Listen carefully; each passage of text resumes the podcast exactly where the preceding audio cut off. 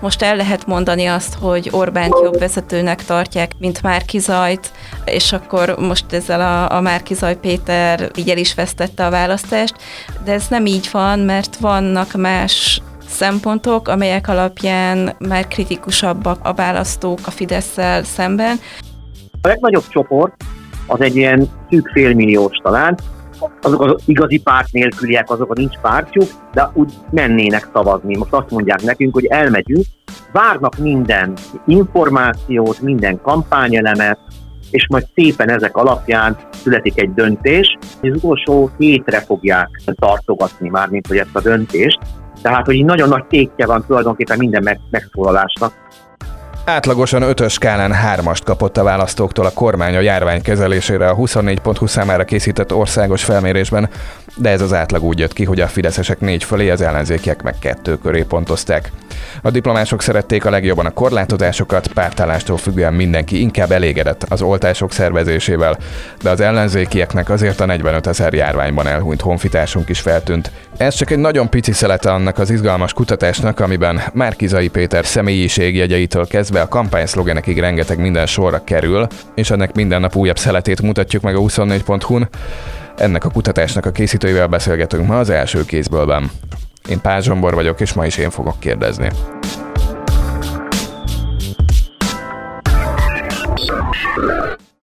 Még február második felében készített az Avets Research a 24.hu megbízásából egy nagy mintás közvéleménykutatást, ami egyáltalán nem csupán a szokásos aktuális párt preferenciákról szólt, hanem a kormány, Orbán Viktor és Márkizai Péter megítéléséről is. És a héten el is kezdtük ezt nyilvánosságra hozni a 24.hu-n. Itt van a vonalban Závec Tibor, a kutatócég ügyvezető igazgatója, illetve itt ül mellettem D. Kovács Ildikó kollégám, aki a kutatás feldolgozója a szerkesztőségben. Jó napot, hello!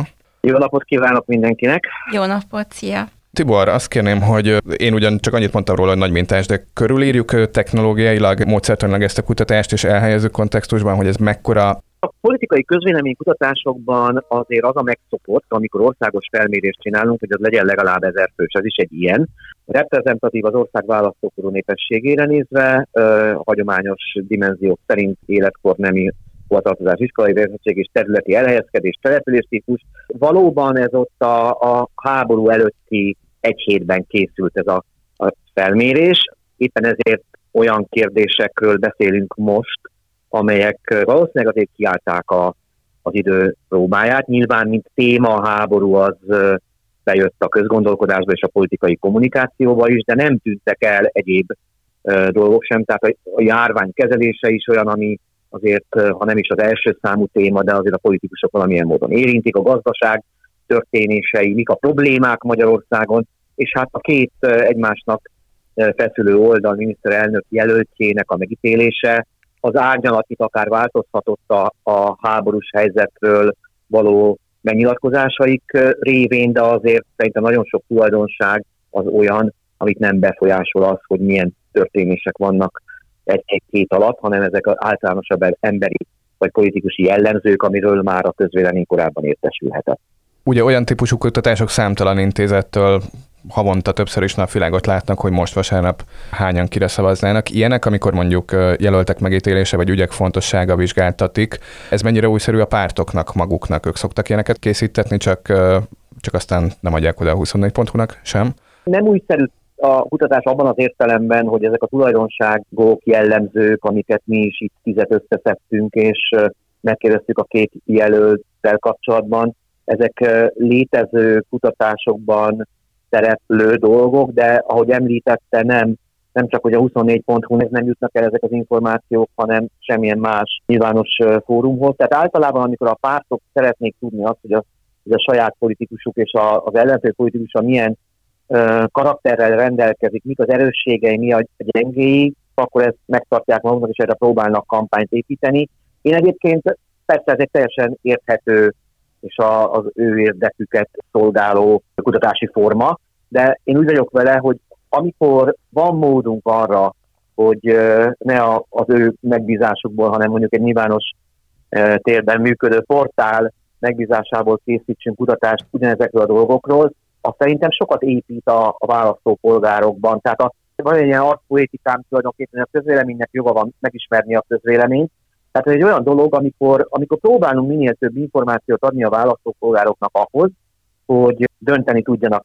Nem fetisizáljuk értelemszerűen a közvéleménykutatásokat, tehát nem gondoljuk azt, hogy ezeket bújva döntik el az emberek azt, hogy végül is hova tegyék le a voksukat, tehát a helyére kell tenni, ez egy lehetőség arra, hogy valami képük legyen, arról, hogy ők, ha már kialakították egyébként valamelyik politikushoz való viszonyulásukat, akkor az a többséghez tartozó, vagy egy kisebbséghez tartozó. De tényleg azt gondolom, hogy minél több információ adunk a választópolgároknak, az annál kiérleltebb döntést tudnak hozni.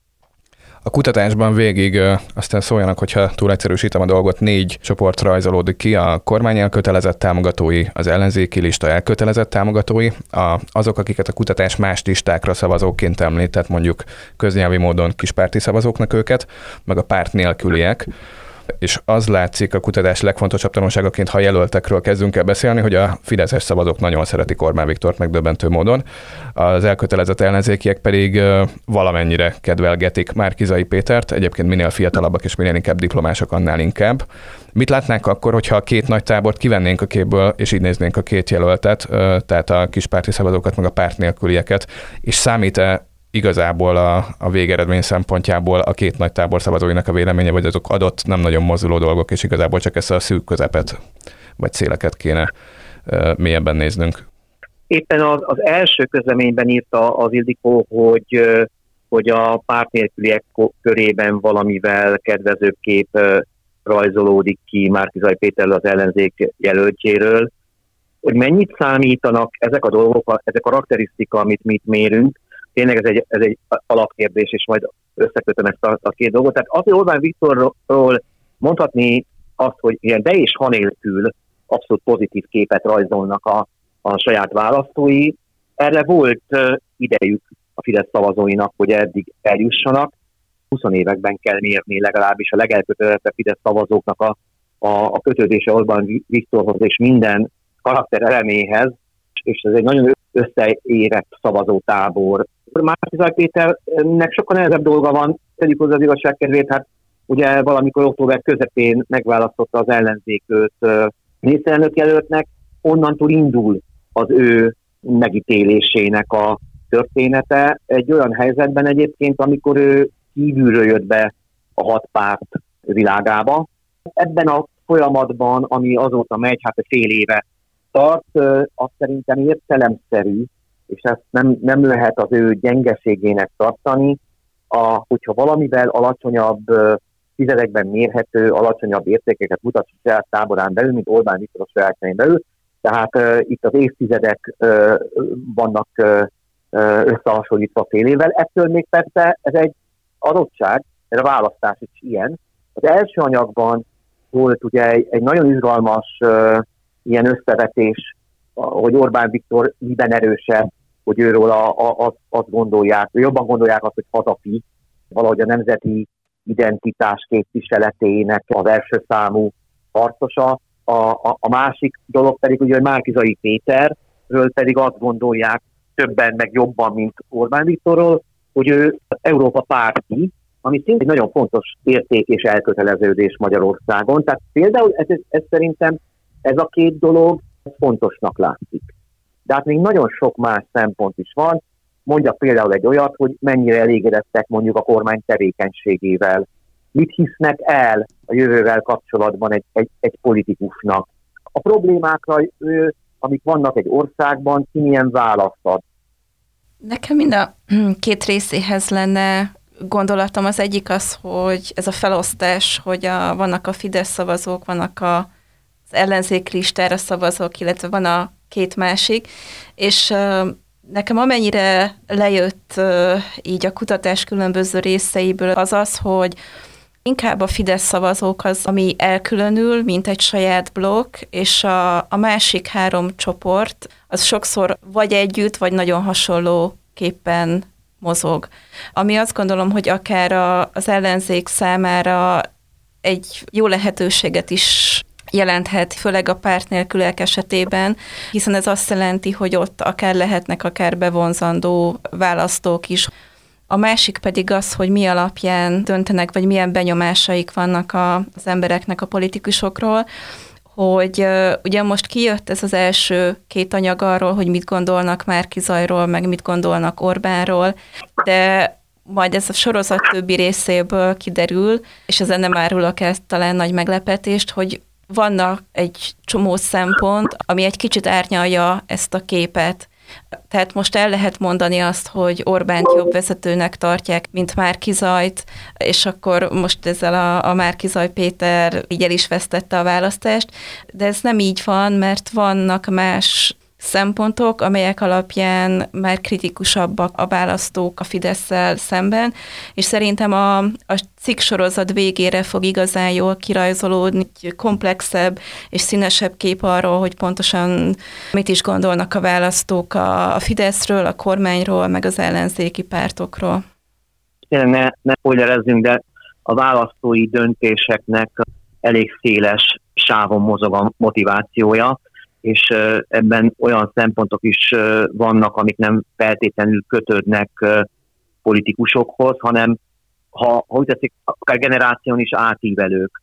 Nem csak a rendszerváltás időszakában hogyan szoktak szavazni, leegyszerűsítve balra vagy jobbra, hanem ennek még messzebbre vezető a történelem során, tehát nagyszülőkig, dédszülőkig visszavezethető családi tradicionális eleme is vannak, csak egyetem eltem ki a sok, a sok közül, tehát most például az ő esetükben, az ilyen választó közönség esetében kevesebbet nyomnak a latban, akár az aktuális személyek, vagy a, vagy a kampányigéretek.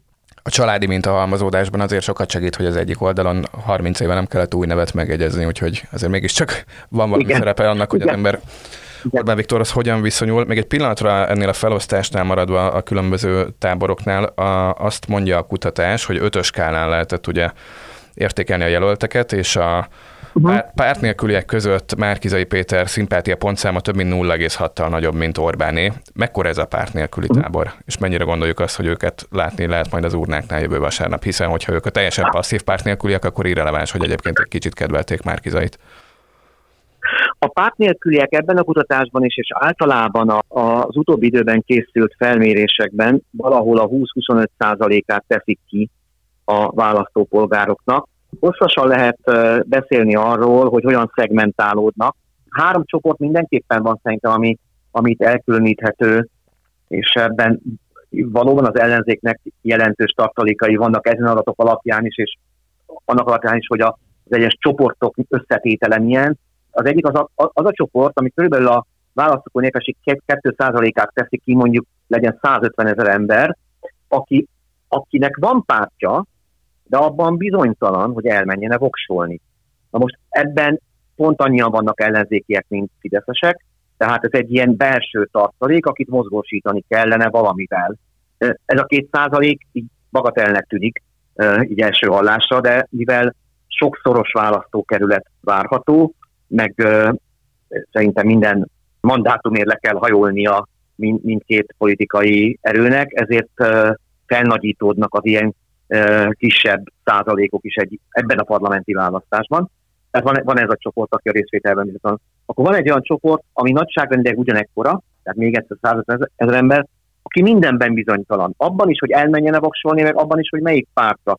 És itt nagyon érdekes, hogy ez a csoport azért zömmel fiatalokból áll.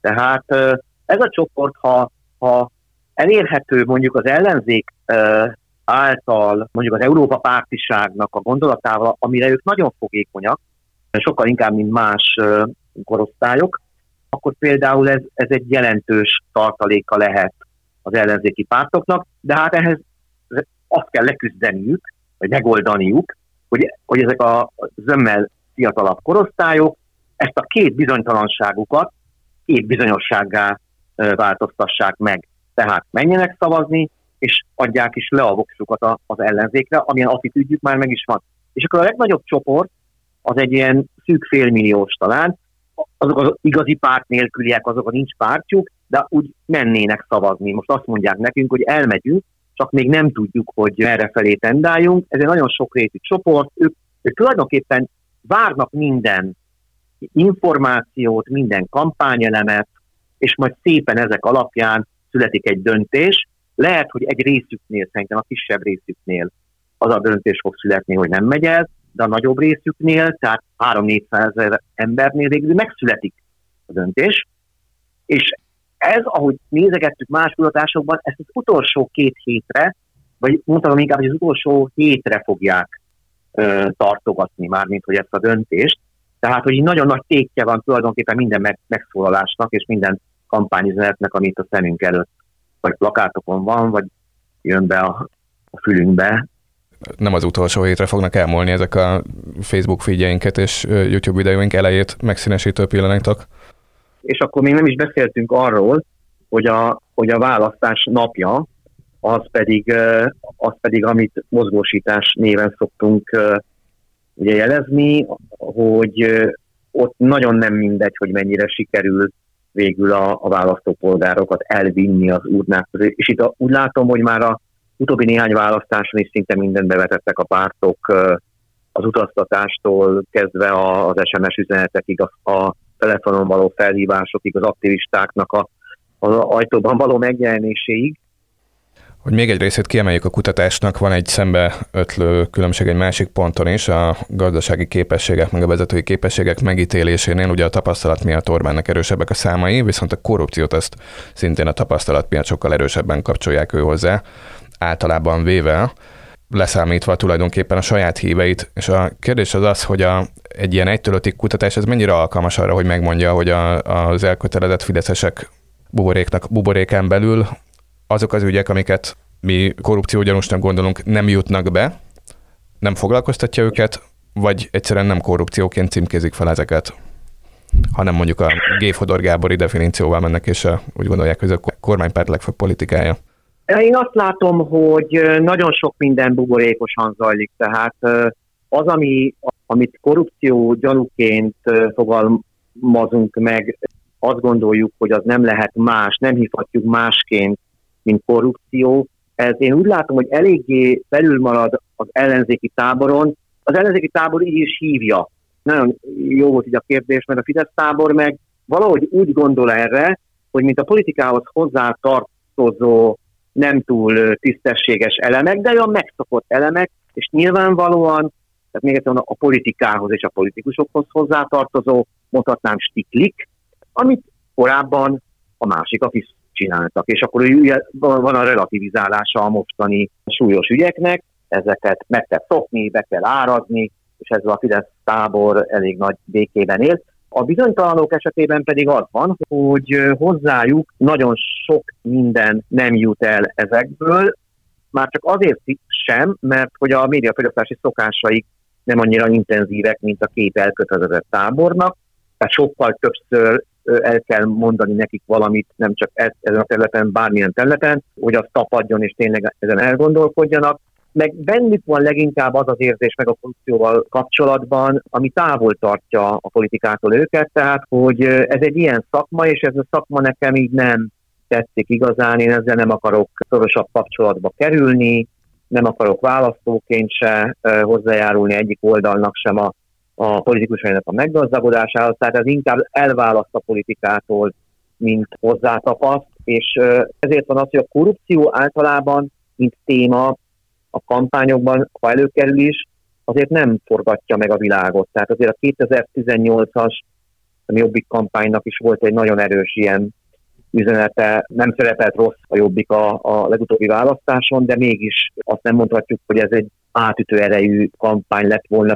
Általában mindig ott van, de egyre, egyre magasabb az inger küszöbe a választópolgároknak, amikor a, a korrupciós történeteket hallják. Hát ha 30 másodperce még ehhez kapcsolódva ellophatom a Rivalda fényt, én egyébként kíváncsi volnék arra, hogyha ezt a kérdést majd egy eljövendő közös 24 závec kutatásban úgy tennénk fel, legalábbis az elkötelezett Fidesz pártiaknak, hogy kifejezetten büszkék-e arra, hogy a, a pártelnök úr milyen kreatívan és korábbi dogmák által nem kötve mozgatja az ország gazdasági erőforrásait, hogy a párt háttere erős legyen, akkor erre szerintem ötös skálán azt mondanák, hogy hat, persze.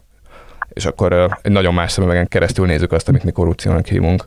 Persze, persze, a kérdésfeltevés az nagyon fontos dolog, így ugye itt mindig arra törekszünk, hogy jól, jól érthető legyen, de most egy teljesen más értelmezést adott, ami, ami egyébként nagyon fontos, amit említett, mert ezek ilyen attitűd kutatások, amit szintén megvan a, a terepe, lehet ezeken is gondolkodni, hogyha például körbe akarunk járni egy ilyen témát, mint a korrupció, akkor, akkor ez a, ez a jó, jó megközelítési mód, hogy különböző ilyen állításokat fogalmazunk meg, amik ezt a témát ilyen differenciáltan közelítik meg. A választás után van az ilyeneknek szerintem az ideje.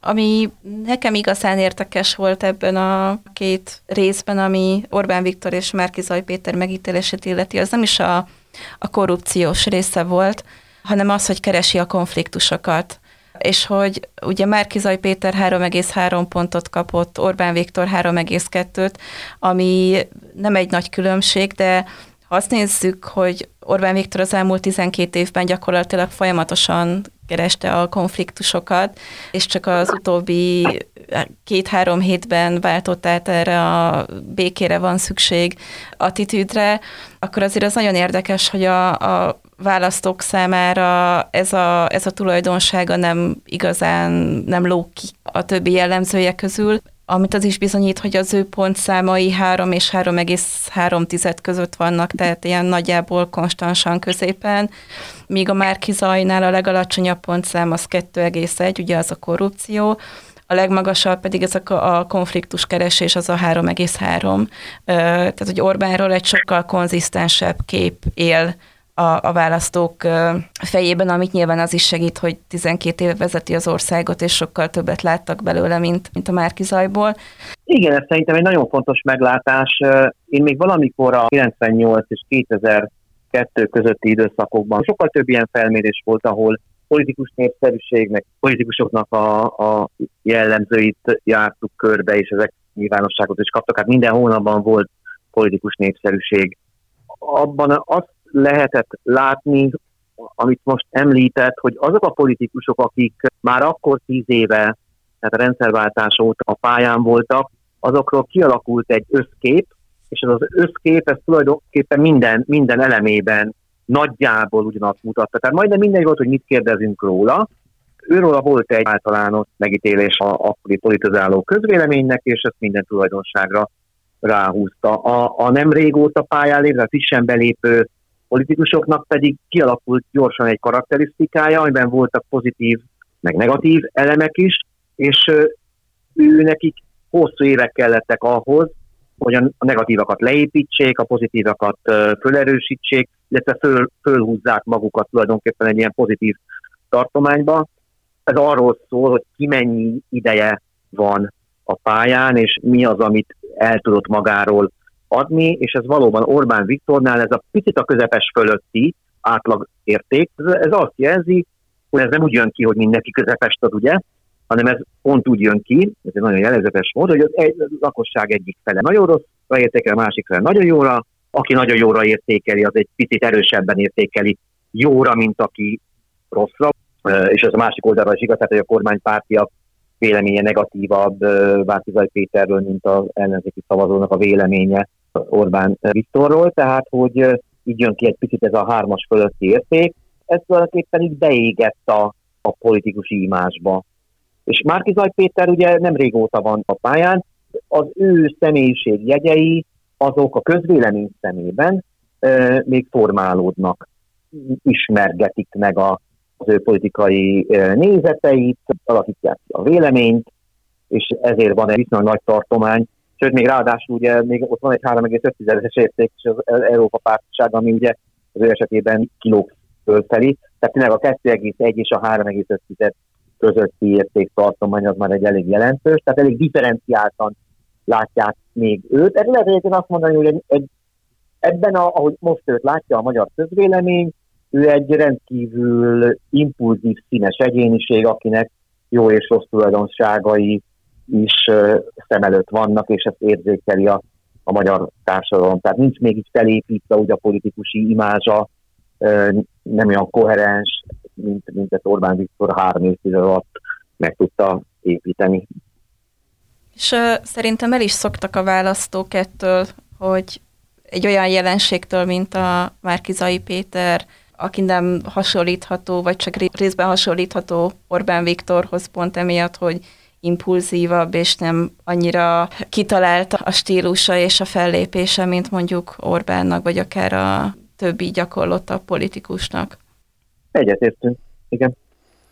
Az kérdések felé kerekítek. Ildikó már beszélt arról, hogy alapvetően azért az látszik, hogy a, van egy eléggé monolit tüneteket mutató Fideszes tábor, és a, az ellenzéki lista támogatói, a kispárti szavazók, meg a bizonytalankák, meg sok attitűdben hasonlóságot mutatnak egymással. Ez nagyon szembeszökő abban az eredményben, hogy a Fidesz támogatók 80%-a szerint jobb mostanság Magyarországon élni, mint korábban, és az ellenzéknél, a kispárti szavazóknál, meg a tanástalanoknál sincsen többségben ez az álláspont. Ez egyetlen képben nagyon jól mutatja, hogy mennyire zárt és egységes a Fidesz tábor ránézése van bármilyen területe a kutatásnak, akár az elkövetkezendő részekben, ahol ez a burok megreped? Igazán nincsen, tehát nem emlékszem most olyanra, ahol nagyon közel lennének a vélemények egymáshoz, már ami ilyen politikai értékeket hordozó kérdés, mert az például, hogy mi alapján dönt valaki arról, hogy hogyan szavaz, azt nem ebbe a tartományba illeszkednek, vannak egész más a, a háttér, de minden, ami, ami politika, hogy, hogy legyen vita, vagy ne legyen vita, hogy akkor mi legyen a választói viselkedés a, a népszavazáson, ezek a kérdések, ezek a, az ilyen nagyon hardcore politikai kérdések, amik a, a választáson azért számítanak, abban nem repednek meg a burkok. Tehát általában az van, hogy minden fideszes narratívát a fideszesek nagyon-nagyon elhisznek, és az ellenzékiek pedig tagadnak. Később lesznek ezre, amikor ilyen kampány elemeket, vagy kampányüzeneteket is így tesztelgettünk, és hát abban is viszonyatosan éles ellentétek vannak a két tábor között. Én úgy érzem, hogy végig megmarad ez a felosztás, ami tényleg magában hordozza azt, hogy a közvéleménykutatások ugye azt jelzik, hogy a Fidesznek van előnye, de annak okán, amit itt már Ildikó is említett, hogy a három tábor, vagy három csoport, politikai csoport véleménye viszonylag közel áll egymáshoz, ez az ellenzék tartalékát jelenti inkább, és ezért vagyunk mi közvéleménykutatók nagyon bizonytalanok akkor, nem az adatinterpretációban, azt, azt tudjuk, hiszen ott az adat, hanem abban, hogy mi lesz akkor április harmadikán. Mert hogyha ez a három tábor valamilyen módon itt-ott összeér, egy téma kapcsán, vagy egy választókerületben, vagy akár országosan, akkor annak van befolyásoló hatása azokra a mért adatokra, amiket most közzéteszünk, mármint pártreferencia adatokra. Ezért eléggé kiszámíthatatlannak látszik ez most.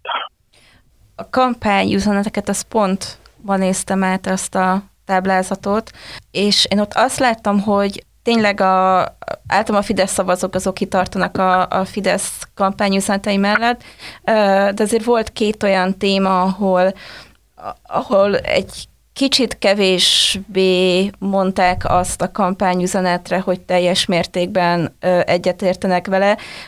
Még mindig nagyobb volt a támogatottsága, mint, a, mint az ellenzéki szavazóknál, vagy a, vagy a más hová szavazóknál, vagy akár a párt nélkülieknél.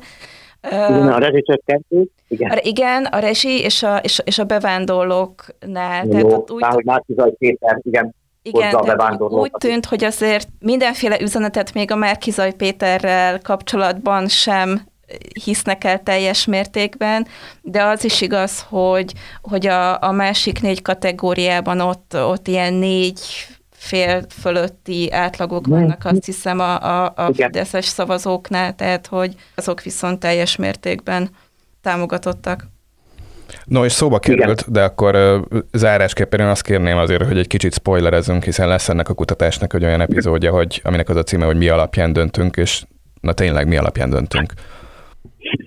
Nagyon sok minden alapján döntünk. Ugye az egyik legfontosabb, és szerintem erről szól a választási kampány, az az, hogy, hogy mi hangzik el, és mik a választási ígéretek.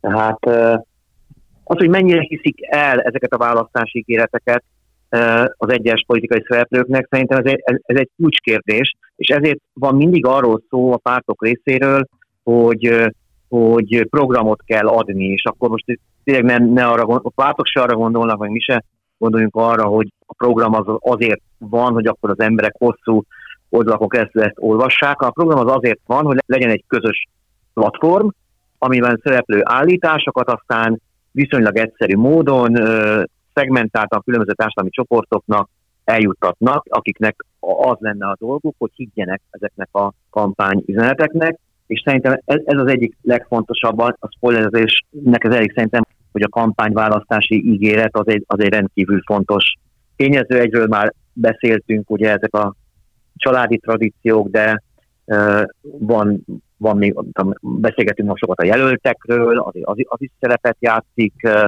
van olyan, amit uh, emberek lehet, hogy nehezen vallanak be, de mégiscsak uh, uh, egy fontos tényező, hogy, hogy vannak érzelmeik amik sok mindenből fakadnak, messze vezetne, hogy kiben hogy alakult ki egy politikussal kapcsolatban, vagy egy párttal kapcsolatban, indulatok, pozitív, negatív érzelmek, tehát ez is azért szerepet játszik.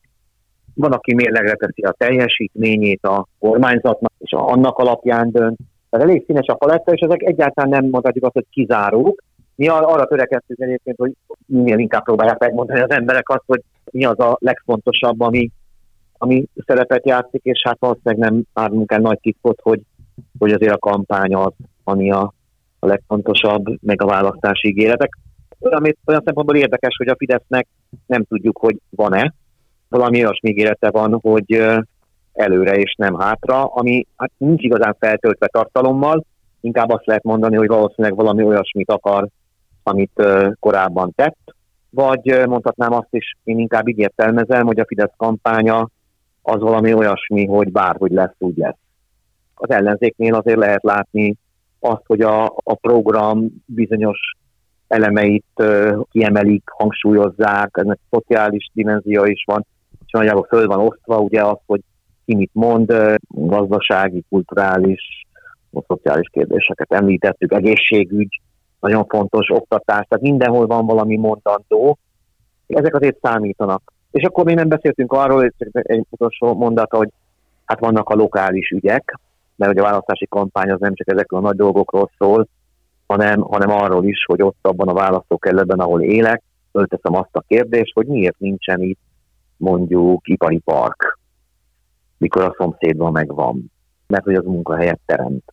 És akkor ezt a kérdést felteszem a, az én kandidáló politikusaimnak például. Tehát ezt egy példát mondtam, tehát vannak mindig helyi ügyek. Azért azt a körzetet meg kéne találnunk, ahol ennyire tudatosan gondolkodnak az ipari park létéről vagy nem létéről, de kívánom ennek az országnak, hogy sok ilyen körzete legyen, mármint ahol ez formálja a választói döntéseket. Tibor, Ildikó, köszönöm szépen, körbejártuk ezt. Köszönöm. Én is köszönöm szépen. És köszönöm nektek is, kedves hallgatók! Pénteken jön a 3 harmad plusz a partizánosokkal közösen, ha akarjátok, akár élőben is este 6-kor a 24.hu nyitó oldalán, ha akarjátok, majd később visszanézitek vagy hallgatjátok. Első kézből legközelebb jövő héten Pázsombort hallottátok.